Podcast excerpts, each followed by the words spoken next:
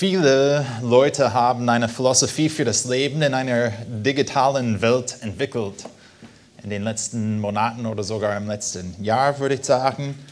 Und oft über diese Philosophie lachen wir. Oder manchmal äh, finden wir es lustig, wie wir einfach mit den äh, heutigen Umständen umgehen.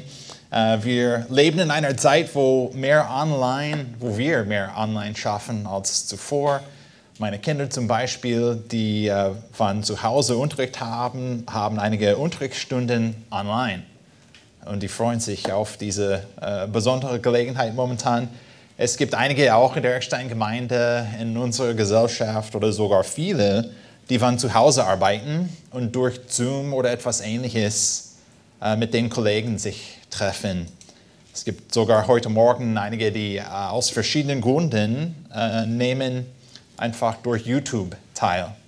Und wir sind in so einer Welt. Wir haben eine neue Philosophie entwickelt für diese Welt, auch wie wir mit den Umständen umgehen. Viele haben dann gelernt, dass sie nicht so schnell sich für die Schule, für die Arbeit oder sogar für die Gemeinde schön und gut bekleiden müssen. Und das mache ich auch. Ich darf manchmal von zu Hause für die Bibelschule, für das EBDC unterrichten und da stehe ich vor der Kamera mit schon einem Hemd, mit Sakko oder auch Jeans und Hausschuhe. Und ich freue mich auch auf so eine Gelegenheit, dass wir in dieser Zeit so eine Philosophie für das Arbeitsleben entwickeln dürfen. Ich habe nichts dagegen. Äh, ich habe eine schöne Paar von Hausschuhe von UGG, wenn ihr diesen Hersteller kennt. Und die sind super angenehm. Ich freue mich, dass ich so eine Philosophie für mein Leben aufbauen darf wo ich mich von oben teilweise vorbereiten muss, aber vielleicht nicht von unten. Für diese Zeit, die wir jetzt haben. Du möchtest aber nicht eine Person sein, die nicht vorbereitet ist. Du möchtest auch nicht, dass ich vor der Gemeinde stehe, sogar wenn Arthur in den Ansagen gesagt hat, dass er überlegt hat, T-Shirt zu tragen. Ich habe nichts gegen T-Shirts auch, die sind super angenehm. Aber du möchtest nicht, dass ich vor der Gemeinde stehe und predige in Badehose und T-Shirt. Äh, auch wenn das vielleicht angenehm wäre. Du möchtest auch nicht bei einer Hochzeit sein mit der falschen Kleidung. Die Hochzeiten, die äh, auch hier in der Eckstein-Gemeinde entweder gekommen sind oder kommen, wir freuen uns auf diese besonderen Gelegenheiten und dann äh, vielleicht für die Frauen auch Tage vielleicht Wochen voraus. Sie planen, was sie tragen werden, was sie anziehen werden. Die Männer vielleicht halbe Stunde vor der Hochzeit, aber immer noch, wir wählen etwas Schönes äh, für uns. Und ihr seht, wohin ich äh, mit dieser Illustration gehe, nicht wahr? Wir wissen, dass Jesus zurückkommt und wir möchten vorbereitet sein. Das haben wir gesehen in Markus äh, 13. Du möchtest nicht bei der Wiederkunft Jesus überrascht sein. Du möchtest nicht unvorbereitet sein. Es ist sehr wichtig, dass wir verstehen, was auf uns zukommt. Es ist sehr wichtig, dass wir uns auf äh, die Wiederkunft Jesus, Jesu vorbereiten. Und in unserem Text heute von Markus 13, wir werden die nächste Stelle in Markus 13 sehen, in, unserem in dieser Stelle, Markus 13, ab Vers 24, werden wir heute zwei Anweisungen für eine Philosophie des Lebens sehen, die uns auf die Wiederkunft Jesus vorbereiten. Zwei Anweisungen haben wir vor uns heute Morgen von unserem Text, Markus äh, 13, Vers äh, 24 bis zum Ende des Kapitels, Vers 37. Und wir werden in dieser Stelle zwei Anweisungen sehen heute. Zwei Anweisungen. Und die zwei Anweisungen werden uns helfen, eine Philosophie für das Leben aufzubauen, damit wir uns auf die Wiederkunft Jesu vorbereiten, was sehr wichtig ist. Die zwei Anweisungen heute äh, sind eine Erweiterung meiner letzten Predigt vom letzten Sonntag von Markus 13, äh, 4 und 20 äh, bis 27. Und in der Predigt haben wir gesehen, dass nach der Drangsal, wenn ihr euch daran erinnert, was wir gesehen haben, Markus 13, es wird eine Zeit kommen. Eine Zeit kommt, wo diese Welt, die wir kennen, ein bisschen anderes aussehen wird. Die Zeiten werden sch äh, schlimmer geworden sein, die werden schlimmer sein. Und dann werden wir ähm, eine, eine kurze Zeit hier auf der Erde sehen, und ich möchte aufpassen, wie ich das ausdrücke, es wird eine Zeit hier auf der Erde geben, wo mm, das Leben sehr, sehr schwer ist. Und dann wissen wir auch nach dieser Drangsal, dass Jesus zurückkommt. Dieses, diese Welt, die wir sie kennen, wird enden und Jesus wird seinen Auserwählten sammeln. Das haben wir letztes Mal gesehen in, in, in Markus 13. Und dann habe ich auch in der Predigt gesagt, dass wir leben müssen, als ob diese Welt endet. Äh, wir wissen von der Schrift, dass diese Welt enden wird. Wir haben auch 2. Petrus ähm, 3, Verse 9 und 10 angeschaut und wir wissen eines Tages, dass diese Welt enden wird. Und dann habe ich auch gesagt, das heißt, dass wir in dieser Welt, in diesem Leben nicht die Welt lieben dürfen. Wir haben das auch von 1. Johannes 2 gesehen, habt nicht die Welt lieb.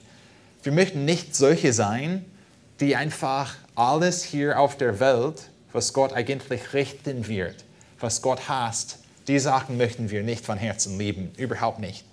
Sondern wir möchten eine Sicht auf oder einen Blick auf den Himmel haben und wir möchten uns daran erinnern, dass Jesus zurückkommt und wir müssen leben, als ob der Himmel beginnen wird. Und dann habe ich gesagt von Markus, äh, Matthäus 6, dass wir Schätze im Himmel sammeln sollten. Das war die Botschaft vom letzten Mal. Und dann gehen wir weiter hier in Markus 13 äh, ab Vers 28. Vielleicht habe ich 24 früher gesagt. Äh, das war die alte Stelle von letzten Sonntag. Aber heute werden wir beginnen mit 28. Markus 13, 28 bis 37. Und in diesem Text werden wir diese zwei Anweisungen sehen, die uns helfen äh, für Jesus oder auf Jesus vorzubereiten, auf seine Wiederkunft. Lasst uns den Text anschauen, aber zuerst werde ich Verse 28 bis 31 lesen. Die Stelle ist ein bisschen länger heute, nicht besonders kompliziert, sehr schön äh, ist diese Stelle auch. Aber diese erste Verse 28 bis 31 hat Markus für uns aufgeschrieben, was Jesus gesagt hat, von dem Feigenbaum aber lernt das Gleichnis. Wenn sein Zweig schon saftig wird und Blätter treibt, so erkennt ihr, dass der Sommer nah ist. So auch ihr, wenn ihr seht, dass dies geschieht, so erkennt, dass er nah vor der Tore, Tore ist. Wahrlich, ich sage euch, dieses Geschlecht wird nicht vergehen, bis dies alles geschehen ist. Himmel und Erde werden vergehen, aber meine Worte werden nicht vergehen. Es ist klar, dass Jesus den Feigenbaum als eine Illustration gebraucht hier. Äh, er möchte, dass wir etwas von diesem Gleichnis lernen. Das ist nicht besonders schwer zu erkennen von unserem Text. Mit allem, was wir über das Leben heute und auch die Zukunft wissen von Markus 13, dass in dieser Welt, auch sogar heute, wir Verführung sehen oder Verführung sehen werden Verfolgung sehen werden. Wir verstehen auch, dass als die Endzeiten nähen, als die kommen, dann werden wir hier auf dieser Erde Katastrophe, Kriege sehen. Und dann Jesus wird zurückkommen. Und die Frage ist, okay, wenn es so sein wird, wie können wir wissen, dass diese Sachen beginnen? wie können wir die vielleicht Zeit und der Tag ähm, erkennen? Und Jesus hat gesagt, von dem Feigenbaum lernt das Gleichnis. Wenn sein Zweig, Zweig schon saftig wird und Blätter treibt, dann wissen wir, dass der Sommer nahe ist. Er beschreibt etwas von der Natur und das kennen wir auch, nicht wahr? Ähm, auch in den letzten zwei Wochen ist der Schnee hier in unserer Umgebung ähm, äh, weggegangen. Schnee schmilzt, Temperaturen steigen, die Tage sind auch länger. Äh, wir haben immer noch 24 Stunden, aber wir haben ein bisschen mehr Licht äh, durch den Tag, was auch uns erfreut als äh, Familie. Die sind alle Zeichen für uns, dass Sommer kommt, nicht wahr? Ähm, auch es ist sehr herrlich draußen momentan. Gestern bin ich mit dem Fahrrad gefahren und wir merken, oh, Sommer kommt. Und dann können wir draußen sein, wir können wieder grillen, für die, die aufgehört haben, durch den Winter zu grillen. Ähm, dann, dann haben wir, wir, wir wissen sicher, ohne Zweifel, Sommer kommt. Wir sind so überzeugt, dass Sommer kommt, wenn wir diese Zeichen in unserer Natur sehen, dass wir etwas pflanzen sogar. Für die, die schöne Blumen, Tulpen, ähm, die haben schon gepflanzt. Aber äh, wir sehen, dass Sommer kommt und wir sind bereit, im Garten zu arbeiten. Wir werden sogar die Gartenmöbel wieder rausbringen. Und wir stellen alle diese Sachen auf im Garten, weil wir wissen mit Sicherheit, ohne Zweifel, dass Sommer kommt. Sommer wird sicher kommen. Und das ist, was diese Illustration für uns zeigt. Hier ist etwas sehr Hilfreiches, das Jesus für uns äh, gesagt und Markus aufgeschrieben hat. So auch ihr. Wenn ihr seht, dass dies geschieht, dann werden wir wissen, dass Jesus nah dran ist. Und dann können wir auch die Frage stellen, okay, Markus hat geschrieben, so auch ihr, wenn ihr seht, dass diese, dass diese geschieht, dann können wir die Frage stellen, okay, was hat er gemeint hier? Was sind diese? Was sind diese alles? Das ist alles, was wir schon in Markus 13 gesehen haben. Zum Beispiel, ihr habt schon Markus 13 aufgeschlagen, glaube ich, weil ich den Text vorgelesen habe. Aber wenn wir Markus 13 anschauen, nur ein paar Verse, zum Beispiel Vers 6 von Markus 13, wir haben gelesen, wir haben gepredigt, denn viele werden unter meinem Namen kommen und sagen, ich bin es, und werden viele verführen. Wenn ihr aber von Kriegen und Kriegsgeschrei hören, hören werdet, so erschreckt nicht, denn es muss geschehen. Aber es ist noch nicht das Ende. Oder in Vers 14 von Markus 13, Jesus hat gesagt, wenn ihr aber den Gräuel der Verwüstung, von dem durch den, den Propheten Daniel geredet wurde, da stehen, äh, da stehen steht, da stehen seht, das war schwer, ähm, wo er nicht soll, wer es liest, der achtet darauf, dann fliehe auf die Berge, wer in Judäa ist. Oder auch in Vers 24 haben wir letztes Mal gesehen, aber in jeden Tag nach der Drangsal wird die Sonne verfinstert werden und der Mond wird seinen Schein nicht geben und die Sterne des Himmels werden herabfallen und die Kräfte im Himmel erschüttert werden. Und wenn man sieht, dass diese Sachen geschehen, so, erkennen, so, so soll man erkennen, dass Jesus nahe ist, vor der Türe ist. Es ist sicher, dass Jesus zurückkommt. Genau wie wir in vielleicht im Februar dieses Jahr, aber mal sehen, was passiert mit dem Wetter. Wir schauen draußen, wir sehen die Sonne, Schnee ist weg, wir, wir sind bereit für, die Sommer, wir, wir, oder für den Sommer, wir wissen, dass Sommer kommt, sicher, ohne Zweifel. Dann Jesus hat auch geschrieben für uns, schau mal hier, wenn wir die Sachen sehen, die er vorhergesagt hat, die Jesus hervorgesagt hat, dann hat er gesagt, es ist sicher, ohne Zweifel, 100 Prozent wird Jesus zurückkommen. Sein äh, Wiederkunft ist nah dran. Wie kann, hier ist eine Frage an euch heute Morgen, wie kann Jesus das sagen?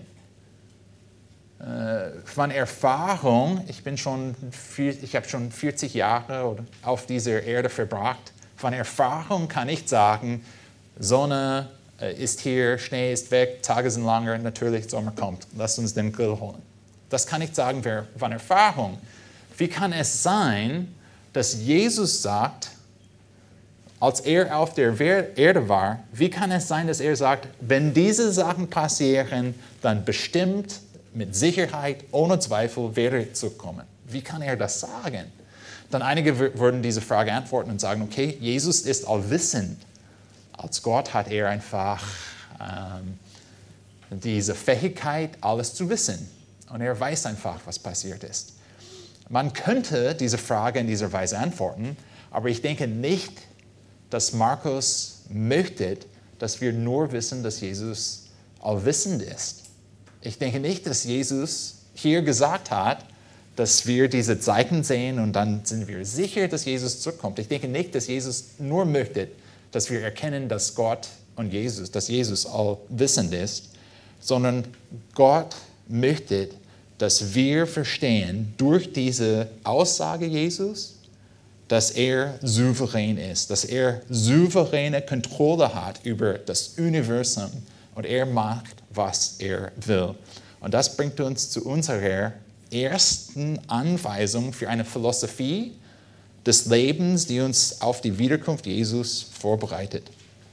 Du musst die Souveränität Gottes erstaunen. In dieser Zeit, wir wissen, dass Jesus eines Tages zurückkommen oder zurückkommt. Sicher, ohne Zweifel, es wird passieren. Was sollen wir jetzt in dieser Zeit tun, wenn wir von Jesus das lesen? in Markus Evangelium. Was sollen wir tun? Wir sollen einfach an die Souveränität Gottes denken und erstaunen. Und wir sollen einen gesunden Respekt vor die Souveränität Gottes haben. Nach allen diesen Endzeitenpredigten müssen wir nach Hause fahren und eine große Respekt, einen großen Respekt für die Souveränität Gottes haben. Gott hat durch die Bibel hervorgesagt, was passieren wird und es ist geschehen. Ich habe überlegt auch in dieser Predigt, ich denke, das ist ähm, ein, ein Kampf, den wir alle haben hier vorne. Wie viel kann ich sagen? Wenn wir die Bibel aufschlagen, sogar 1. Mose 3, wir können in 1. Mose 3 schon sehen, dass Gott etwas hervorgesagt hat. Und dann könnten wir vielleicht sechs, sieben Stunden verbringen, durch die Bibel zu arbeiten, um zu sehen, wie oft Gott etwas hervorgesagt hat und wie oft schon diese Vorhersagen oder diese äh, Prophezeiungen schon erfüllt sind. Es ist, und es ist so, es macht so viel Spaß. Die Zeit dafür habe ich nicht genommen heute. Wir müssen einfach zu dieser Predigt oder in dieser Predigt erkennen, dass Gott, wenn er etwas hervorsagt, wenn Gott sagt, es wird passieren, es passiert. Sicher, ohne Zweifel. Und hier ist eine Bibelstelle, die uns hilft, diese besondere Eigenschaft Gottes anzuschauen. Nicht nur in Markus 13, sondern auch in Jesaja 46. Könnt ihr, ich habe zwei Stellen, andere Stellen, die ich anschauen möchte mit euch zu diesem Punkt über die Souveränität Gottes, könnt ihr Jesaja 46 aufschlagen. Diese Stelle ist nicht besonders lang, aber so toll, was Gott geschrieben hat. In Jesaja 46, fast in der Mitte der Bibel, ähm, Kapitel 46 von Jesaja, ab Vers 8. Jesaja 46, Vers 8. Seid ihr mit mir äh, in Jesaja, um diesen Text anzuschauen? Hier in der Schlachterübersetzung lesen wir: Bedenkt das und erweist auch als Männer und nehmt es euch zu Herzen, ihr Übertreter. Und ich verstehe, der Kontext ist ein bisschen negativ hier, aber schau mal hier, was Gott gesagt hat. Gedenkt an das Frühere von der Urzeit her, dass ich Gott bin und keiner sonst. Ein Gott, dem keiner zu vergleichen ist. Ich verkündige von Anfang an das Ende und von der Vorzeit her, was noch nicht geschehen ist. Ich sage, mein Ratschluss soll zustande kommen und alles, was mir gefällt, werde ich vollbringen.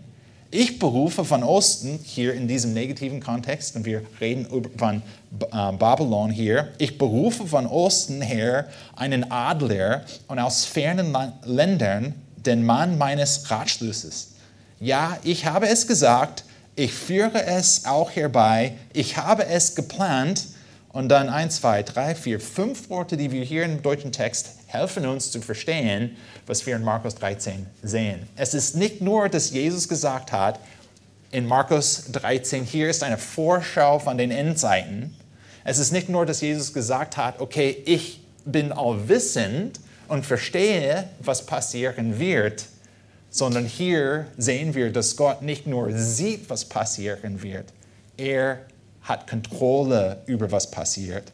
Weil wir hier lesen in diesem Text, Jesaja 46, ähm, in Vers 11, ich habe es gesagt, ich führe es auch herbei, ich habe es geplant und ich vollbringe es auch. Gott vollbringt, was er geplant hat, er vollbringt, was er gesagt hat. Und das sehen wir auch in Markus 13. Jesus hat gesagt, hey, schau den, den Feigenbaum an. Hier ist eine Illustration für uns, die uns hilft, eine Philosophie für, das, für dieses Leben zu, aufzubauen. Einige Sachen werden in der Zukunft passieren. Die letzten drei, vier Predigten haben gesagt, was Jesus schon gesagt hat. Zeiten werden schlimmer sein, auch vielleicht in unserem Leben. Dann werden etwas passieren hier auf der Erde, die wir auch in einem Seminar ein bisschen tiefer erklären möchten, wo die Gemeinde entdrückt wird, wo ein bisschen Frieden auf der Erde herrschen wird bis um dreieinhalb Jahren in der Drangsal. Und dann werden wir sehen, boah, es wird super schlimm hier sein. Und dann Jesus wird zurückkommen. Die Sachen, die, die, Die Vorschau auf die letzten Seiten haben wir. Und es ist nicht nur, dass wir denken, hm, ja, vielleicht Gott kann das, vielleicht wird Gott das tun. Oder vielleicht. Nein, das ist nicht der Fall. Wenn wir die Worte von, von, Jesu, von Jesus leer, lesen, dann sollen wir erkennen, Gott wird das machen. Es ist sicher, genau wie Sommer sicher ist, Gott wird das machen. Er wird das vollbringen. Er vollbringt die, die Zukunft. Er sichert die Zukunft. Und Jesus sagt, hier ist meine Vorschau der letzten Tage. Und wie wir den Feigenbaum anschauen und wissen, dass Sommer kommt, so wissen wir, dass Gott seinen Plan vollenden wird. Und dann haben wir zurück zu unserem Text in Markus 13 noch einen Vers, der ein bisschen interessant ist, der Vers 30. Das hat etwas zu tun mit der Souveränität Gottes auch. Äh, schau mal Vers 30 an von Markus 13. Wir waren in Jesaja 46. Wir können zurück zu Markus Evangelium gehen, Vers 30. Jesus hat in dieser Rede, in dieser Predigt eigentlich gesagt, Vers 30, Wahrlich, ich sage euch, dieses Geschlecht wird nicht vergehen, bis dies alles geschehen ist. Wir haben gerade eben gesehen, diese Illustration von Jesus, wo er gesagt hat, diese Zukunft ist sicher, Gott ist souverän, er wird vollbringen, was er geplant hat. Dann hat Jesus gesagt in Vers 30, dieses Geschlecht wird nicht vergehen, bis dies alles geschehen ist. Man kann viele Stunden verbringen, um alles zu lesen, was über diese, diesen Vers geschrieben ist. Hier ist eine kleine Zusammenfassung von zwei Optionen und dann natürlich werde ich eine Option bevorziehen, vorschlagen. Zuerst, manchmal sehen wir das Wort Geschlecht und wir denken an die, die irgendwann in einer Zeit geboren sind. Zum Beispiel kann Thomas anschauen, er ist 40 etwas, ich bin auch 40 etwas und dann kann, kann ich sagen, wir sind äh, einfach so in einer Generation sozusagen. Wir denken, ähm, dass wir in ähnlichen Jahren geboren sind, auch meine Frau Jody, wir sind alle ein, eine Generation. Aber wenn wir Markus 3, äh, 13, 30 so verstehen, dann müssen wir sagen, dass Jesus gemeint hat, dass alle die, die schon geboren waren und die äh, die Worte Jesus gehört haben, werden nicht sterben, bis um alle diese Sachen, die Jesus hervorgesagt hat, geschehen sind. Die ist aber nicht die eine Option, die wir haben. Es gibt eine andere Option, Option 2, die ich hier äh, sage. Wenn ich das Lexikon aufschlage, und ich verstehe, das ist auch ein bisschen nerdy, ähm, aber das ist, was wir machen bei der Arbeit bei der Eckstein-Gemeinde. Wir versuchen auch, die Worte anzuschauen, die hier geschrieben stehen. Natürlich das Neue Testament auf Griechisch geschrieben, dann habe ich das Wort angeschaut, genähe, und dann habe ich auch äh, den, den, Wortschatz aufgeschlagen, den griechischen Wortschatz. Und dann habe ich das Wort angeschaut und die erste Bedeutung, die da geschrieben steht in, dieser, äh, in diesem Wortschatz, in, im Lexikon, heißt, diejenige, für das Wort hier, das wir als Geschlecht haben, Genähe auf Griechisch, diejenige, die gemeinsam Merkmale oder Interesse äh, oder Interessen, zum Beispiel Rasse oder Art aufweisen. Was heißt das? Oft, wenn wir Geschlecht hören oder an Generation denken, wir denken nur an Thomas und ich, die die 40 sind in der Gemeinde. Aber die Bibel nützt das Wort Genähe in einer anderen Weise auch. Nicht nur zu reden über eine Gruppe von Menschen, die ähnlich so alt sind, sondern auch für eine Gruppe von Menschen, die ähnliche Charaktereigenschaften oder Eigenschaften haben oder Merkmale haben. Und das hat eigentlich nichts, nicht viel zu tun mit älter, wie alt man ist. Zum Beispiel in Lukas 16, Vers 8 wir haben das Wort so gebraucht. Und der Herr, in Lukas 16, Vers 8, ich lese einfach vor, ihr könnt sie hören. Und der Herr lobte den ungerechten Haushalter, dass er klug gehandelt haben, habe. Denn die Kinder dieser Weltzeit sind ihrem Geschlecht gegenüber klüger als die Kinder des Lichts. Und in dieser Weise hat Jesus nicht gesagt, denn die Kinder dieser Weltzeit sind ihrem Geschlecht gegenüber klüger. Er hat nicht gemeint mit diesem Wort, okay, die, die einfach vom gleichen, äh, vom gleichen Alter sind oder genauso alt sind. Er hat einfach gesagt, hier ist eine Kategorie von Menschen, Kinder dieser Weltzeit. Und dann haben wir eine zweite Kategorie von Menschen, Kinder des Lichts. Und in dieser Weise kann man das Wort Genähe oder Geschlecht so nutzen. Und das ist, was wir in Markus 13, 13 haben, glaube ich.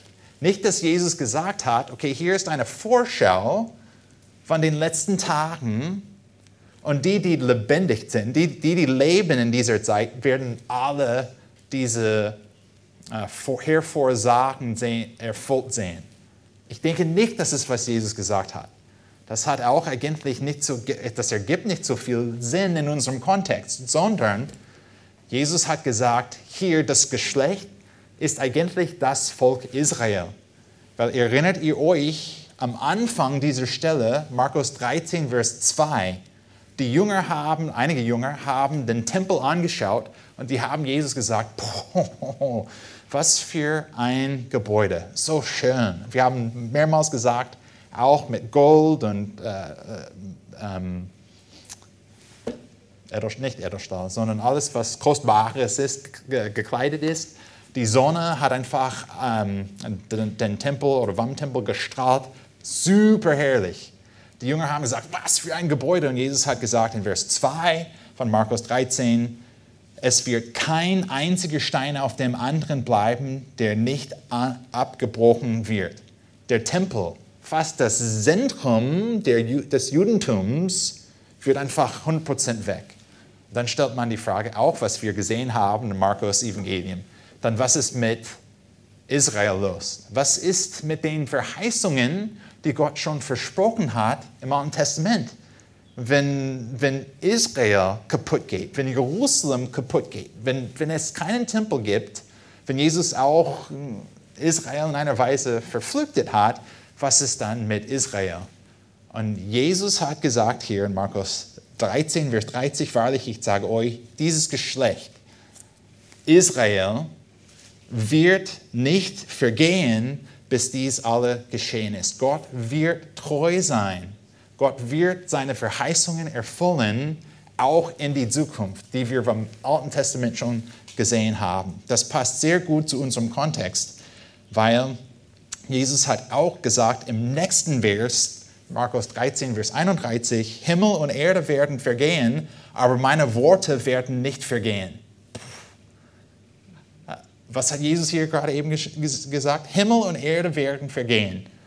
Die Welt, die wir jetzt hier haben. Und wir sind der Meinung, dass wir noch Zeit vor uns haben. Deswegen sparen wir Geld. Und wir denken, dass, wir, hm, dass die Welt für uns da sein wird. Jesus hat gesagt, hey, Himmel und Erde werden vergehen. Alles, was hier auf der Erde ist, weg aber meine Worte werden nicht vergehen. Wer macht so eine Aussage? Ähm, ich würde auch vorschlagen, wenn ihr per YouTube Videos anschaut und jemand sagt, ähm, YouTube wird eines Tages weggehen und alles, diese Welt wird, wird weggehen, aber meine Worte werden nicht vergehen. Ich würde vorschlagen, sofort ausschalten. Was für eine verrückte Aussage, aber wir verstehen, dass Jesus nicht verrückt ist. Er ist souverän. Und wenn wir diese Verse zusammenbringen und im Kontext verstehen, Jesus hat gesagt, genau wie es sicher ist, dass Sommer kommt, wenn ich sogar angefangen an, an, oder beginne hier zu schwitzen, weil es warm hier ist in unserem Saal. Die Sonne scheint. Wir werden 15 Grad nächste Woche haben. Und wir sagen, Sommer kommt, Sommer kommt. Genau wie es sicher ist, dass Sommer kommt, es ist sicher, dass diese Sachen passieren wird und dass Jesus zurückkommt. Und wir, möchten, wir müssen einfach Respekt vor der Souveränität Gottes haben. Er wird das tun. Und auch alles, was er versprochen hat zu Israel, Vers 13, 30 in Markus 13, wird er auch erfüllen. Und Jesus hat auch gesagt, hey, was ich sage hier, weil ich souverän bin, wird nicht vergehen. Gottes Verheißungen zu Israel wird er erfüllen. Hier sind zwei, oh, hm, ich verstehe, es gibt so viel in der Bibel. Und wir haben diese Ideen und wir denken, okay, ich kann diese, äh, diesen Punkt nennen und dann diese, diese, diese, diese Wahrheiten von der Schrift. Aber super kurz, Römerbrief 11, ihr müsst nicht Römerbrief aufschlagen, ihr könnt hier in Markus 13 bleiben. Aber wenn ihr Römerbrief 11 ähm, gut kennt, Paulus hat auch über das Thema gesprochen, was wird Gott mit Israel tun?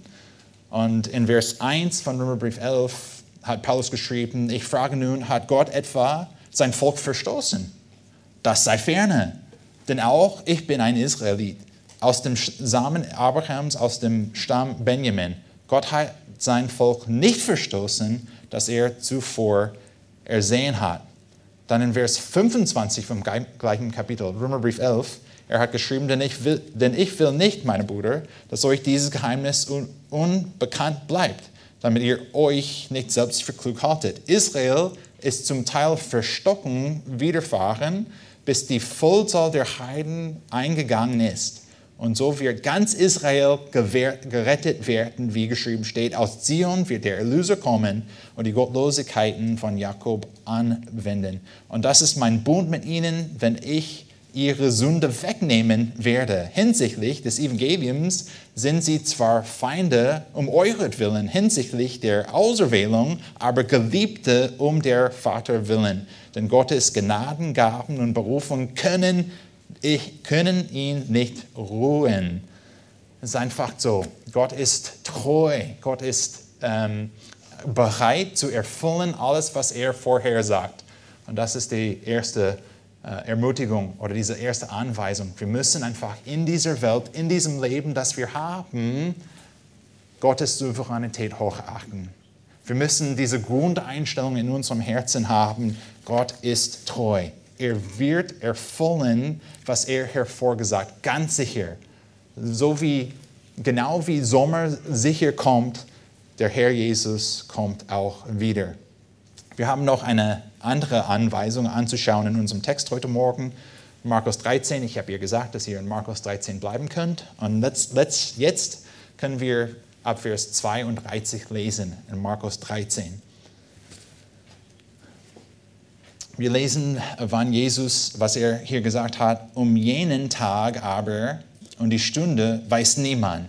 Auch die Engel im Himmel nicht, auch nicht der Sohn, sondern nur der Vater. Habt Acht, wacht und betet, denn ihr wisst nicht, wann die Zeit da ist. Es ist wie bei einem Menschen, der außer Landes reist, sein Haus verließ und seinen Knecht Vollmacht gab und jedem sein Werk und dem Torhüter befahl, dass er wachen soll.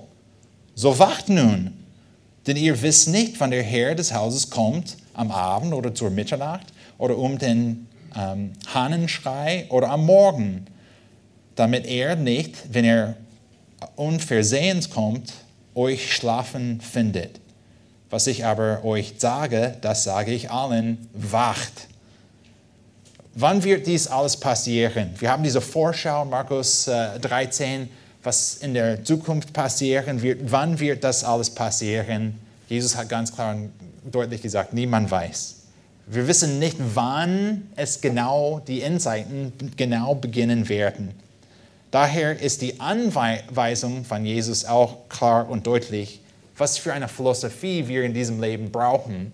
Wenn wir wissen, dass er sicher zurückkommt in seiner Souveränität, ist es sicher, ohne Zweifel, aber wir wissen nicht, wann er zurückkommt. Wie sollen wir äh, damit umgehen? Er hat in Vers 30 gesagt, was Markus für uns aufgeschrieben hat, habt Acht, wacht und betet. Dann hat er in Vers 35 geschrieben, so wacht nun. Und dann in Vers 37 haben wir auch gelesen, wacht. Und das bringt uns zu unserem zweiten Anweisung für eine Philosophie des Lebens, die uns hilft, uns selbst auf die Wiederkunft Jesus vorzubereiten. Du musst die Gewissheit der Vorschau Gottes beachten. Du musst die Gewissheit der Vorschau Gottes beachten. Wir haben zuerst gesagt, dass Gott souverän ist und wir haben eine hohe Sicht von dieser Souveränität. Wir, wir, wir haben einen Respekt vor Gott, weil er souverän ist. Und wenn wir verstehen, dass er souverän ist und dass er alles erfüllen wird, was er vorher gesagt hat, dann müssen wir auch verstehen, dass diese Vorschau gewiss ist. Und das, und wir beachten einfach diese Gewissheit. Wir wissen, dass Jesus zurückkommt. Wir wissen nicht wann. Daher müssen wir die Vorschau beachten, respektieren, hochachten als eine Philosophie des Lebens. Die Illustration ist klar, die Jesus gegeben hat. Wie ein Menschen hat er gesagt, er ist äh, außer Landes gereist. Er hat einfach alle Verantwortungen zu Hause übergeben zu den Knechten. Die haben Vollmacht gehabt, alles zu tun, was, er, was der äh, Besitzer des Hauses tun äh, sollte. Und Jesus hat gesagt, hey, eines Tages wird er zurückkommen. Die Hausknechte, die wissen nicht wann, äh, an welchem Tag, zu welcher Uhrzeit, die wissen nicht. Die haben aber eine Verantwortung, diese Haushalterschaft auszuführen, ihre Verantwortung zu erfüllen. Wie können wir dann uns äh, vorbereiten, vorbereiten? Wie können wir vorbereitet sein? Wie können wir wacht bleiben, wenn Jesus das so gesagt hat? Er hat geschrieben, er hat gesagt, pass auf, er kommt zurück und wir müssen vorbereitet sein. Er hat gesagt, dass wir wach bleiben sollen. Was heißt es, wach zu sein? Wie leben wir für ihn heute, damit wir uns nicht schämen, wenn er zurückkommt? Und das war Teil der letzten Predigt. Und ich möchte auch eine kleine Erweiterung geben zu diesem Punkt. Wenn wir wissen, dass Jesus zurückkommt, ganz sicher, 100% sicher, dass er zurückkommt, wir wissen nicht wann, dann, müssen, dann möchten wir auch vorbereitet sein. Das heißt vom letzten Predigt, dass wir Schätze im Himmel sammeln. Und unter diesem Punkt habe ich gesagt, dass wir brauchen biblische Einstellungen. Wir, wir müssen die Bibel so gut kennen, dass wir verstehen, was der Herr, Jesus, von uns erwartet, damit wir das tun. Und ich verstehe auch, der Punkt ist super einfach. Das äh, sagen wir in der Kinderstunde fast jeden Sonntag auch, nicht wahr? Lies die Bibel und bete jeden Tag.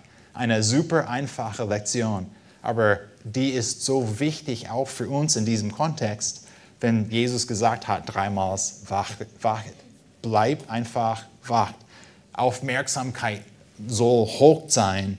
Wir müssen aufpassen, weil er zurückkommt. Und wir, wenn wir ihn ehren möchten, wenn er zurückkommt, kommt, dann müssen wir verstehen, was er von uns erwartet. Äh, wir müssen die Bibel so gut kennenlernen, dass wir verstehen, was sein Wille ist, und dann können wir das tun. Super einfach, nicht wahr? Und ich habe zwei kleine Vorschläge für uns heute Morgen. Ähm, zuerst, was ich gerade eben gesagt habe, wir sollen die Bibel durchlesen. Das habe ich letztes Mal gesagt, das sage ich wieder und das werden wir ständig sagen. Wenn wir verstehen, dass Jesus zurückkommt und wir möchten vorbereitet sein, dann müssen wir sein Wort lesen. In Psalm 119, Vers 100, 105, ähm, auch wenn ihr vielleicht nicht die Adresse von dieser Stelle kennt, ihr kennt diese Stelle. Dein Wort ist mein, meines Fußes Leuchte und ein Licht auf meinem Weg. Ich habe geschworen und will es halten, dass ich die Bestimmungen deiner Gerechtigkeit bewahren will. Auch Vers 6. Oft lesen wir Vers 105 ähm, von Psalm 119. Dein Wort ist meines Fußes Leuchte und ein Licht auf meinem Weg. Oh, schön. Es gibt sogar ein Lied äh, mit, diesem, äh, mit diesem Text. Super Lied, ein super Lied auch. Aber in Vers 106 hat David auch geschrieben, ich habe gesprochen und will es halten, dass ich die Bestimmungen deiner Gerechtigkeit bewahren will. Auch ein wichtiger Teil für uns heute Morgen, weil wir gerade eben gesagt haben, Jesus, haben, Jesus kommt zurück und ich möchte vor ihm stehen, wenn er zurückkommt und ich möchte nicht erschrecken, dass er wieder da ist. Manchmal was passiert mit den Kindern, äh, nicht meinen Kindern, aber ich habe Geschichten gehört, dass äh, wenn die Eltern äh, beschäftigt sind äh, und die Aufmerksamkeit irgendwo anders ist, und dann kommen wir zurück, oder kommen einige Eltern zurück zu den Kindern und die sehen, dass die Kinder die Hausaufgabe zu Hause in der Homeschooling eigentlich nicht erledigen, was sie erledigen sollten. Vielleicht sind sie abgelenkt von Snacks oder äh, Computer oder Handy oder habe ich nur, nur gehört. gehört. Ähm, wir möchten uns nicht schämen, wenn Jesus zurückkommt. Wir möchten vor ihm stehen mit Freude, dass wir für ihn gelebt haben. Wie können wir das schaffen? wenn wir keine Ahnung haben, was seine Bestimmungen sind? Wie können wir das schaffen, wenn wir, wenn wir das Wort Gottes nicht gut kennen? Und dann habe ich einfach gesagt, super praktisch, wenn wir ganz sicher wissen, wenn wir 100% überzeugt sind, dass Jesus zurückkommt, dann würde ich vorschlagen, gibt es ein, starker, ein, ein Wort, das stärker ist als vorschlagen? Ich würde euch ermahnen, ich würde euch, ich, ich plädiere mit euch, liest die Bibel durch. Und hier in der Eckstein-Gemeinde haben wir einen Leseplan für, für das Jahr. Ich habe auch gesagt, ihr müsst nicht dem Plan folgen. Das ist auch keine Gesetzlichkeit hier. Wir sagen nicht, oh, hat sie, hat er, hat sie, hat er. Diese Bibel, ich habe auch vor, gestern oder vorgestern meine Kapitel nicht gelesen. Das passiert, das ist okay, keine Gesetzlichkeit. Aber wir, soll, wir sollten solche sein, die verstehen, dass Jesus zurückkommt und daher lesen wir sein Wort. Warum ist es so wichtig, dass die Bibel zu lesen? Weil wir brauchen in uns biblische Denkweisen, die uns helfen, in dieser Zeit, auf, während wir auf Jesus warten, für ihn zu leben. Und es gibt tausende Entscheidungen jeden Tag, die wir treffen müssen. Und wir möchten nicht im Fleisch wandeln, laut Galater 5, äh, wir möchten im Geist wandeln. Wie können wir im Geist wandeln, wenn wir das Wort Gottes nicht in uns haben? Und es gibt so viele Entscheidungen zu treffen. Morgens klingelt der äh, Wecker. Oh, wir stehen auf. Die ersten Gedanken, die wir haben, sind schon eine Entscheidung, Gott zu ehren oder nicht. Äh, wir merken vielleicht, dass es zu früh ist, dass wir müde sind. Was sind die ersten Gedanken, die wir haben? Sind die selbstsüchtig oder sind die gottzentriert? Wenn sie, nicht, wenn sie selbstsüchtig sind, dann wie gehen wir damit um? Sind wir die, solche Leute, die eine nächste Entscheidung treffen, einfach durch das Haus zu laufen? Und wir sind bereit, einfach meine Bücher, die ich überall lasse, äh, einfach zu, über die zu stolpern. Und dann meckere ich und dann versuche ich zum, zur Kaffeemaschine äh, oder die Kaffeemaschine zu finden in der Dunkelheit. Und dann finde, finde ich äh, heraus, dass wir keine Bohnen haben für diese Automate, Auto, Kaffeeautomat. Und dann, ah, es ist Zorn und Ärger, Blitz und Donner von Nick. Oder bin ich so ein Mann, der auch über meine Bücher stolpern kann und auch, finde, wenn ich keinen Kaffee finde, bin ich bereit, Gott zu ehren von meinem Herzen, weil ich in meinem Kopf biblische Gedanken habe. Äh, Philipper 2 tut nichts aus, Möhren ist die, das Wort, das ich gelernt habe. Gott möchte nicht, dass ich so eine Person bin. Das Wort sage ich auch nicht richtig aus. Manchmal haben wir über, über Karotten gesprochen, weil ich das falsch, falsch. Wir reden nicht von Karotten, sondern meckern. Gott möchte nicht, dass ich so ein Mann bin, auch wenn das Leben vielleicht nicht so mir gefällt. Gott möchte nicht, dass ich meckere. Ich darf nicht weil ich biblische Gedanken meine. Mindestens versuche ich, das schaffe ich auch nicht perfekt, aber die, die biblische Wahrheit. Nick, mach das nicht bitte. Und dann gehe ich zur, zur, zur Kaffeemaschine und dann vielleicht finde ich nicht, was ich möchte. Na, ist okay. Oh, aber meine Frau, sie hat die Einkaufsliste aufgeschrieben. Die ist schuld. Dann sei gnädig. Warum? Epheser 4, 31, 32. Ich vergebe genau wie Gott mir vergeben hat in Jesus Christus. Und wir haben, wie ich gesagt habe, oft in den Predigten in meiner Bibel 1322 Seiten bis zum Ende Offenbarung. So viele gute Prinzipien, die Gott mir gegeben hat, damit ich heute, auch nach diesem Gottesdienst, heute Nachmittag, morgen früh, durch die Woche, durch die Jahre, die ich habe, für ihn leben könnte. Aber wenn ich keine Zeit mit dem Wort verbringe, keine Zeit mit der Bibel verbringe, dann wie kann ich wissen, was er von mir erwartet? Dann werde ich nicht wissen. Und dann, hier ist was oft passiert im Leben, nicht wahr? Wir sagen, okay, dann werde ich einfach versuchen, das Beste zu tun, was ich denke. Und wenn die Gedanken und das Herz nicht voll mit der Schrift sind, dann oft das Beste, das wir durchdenken, ist eigentlich nicht das Beste. Und wir können das Leben lang denken, ach, ich habe etwas Gutes getan, ich habe etwas Schönes erledigt. Und wir können immer noch vor Gott stehen, laut Matthäus 7, und sagen, Herr, haben wir nicht einfach in deinem Namen gepredigt? Haben wir auch Dämonen nicht auf, auf, ausgetrieben? Haben wir nicht Wunder getan für dich? Und Jesus wird sagen, kenne dich nicht, weil wir so weit entfernt von seinem Wort waren. Und das kann nicht sein.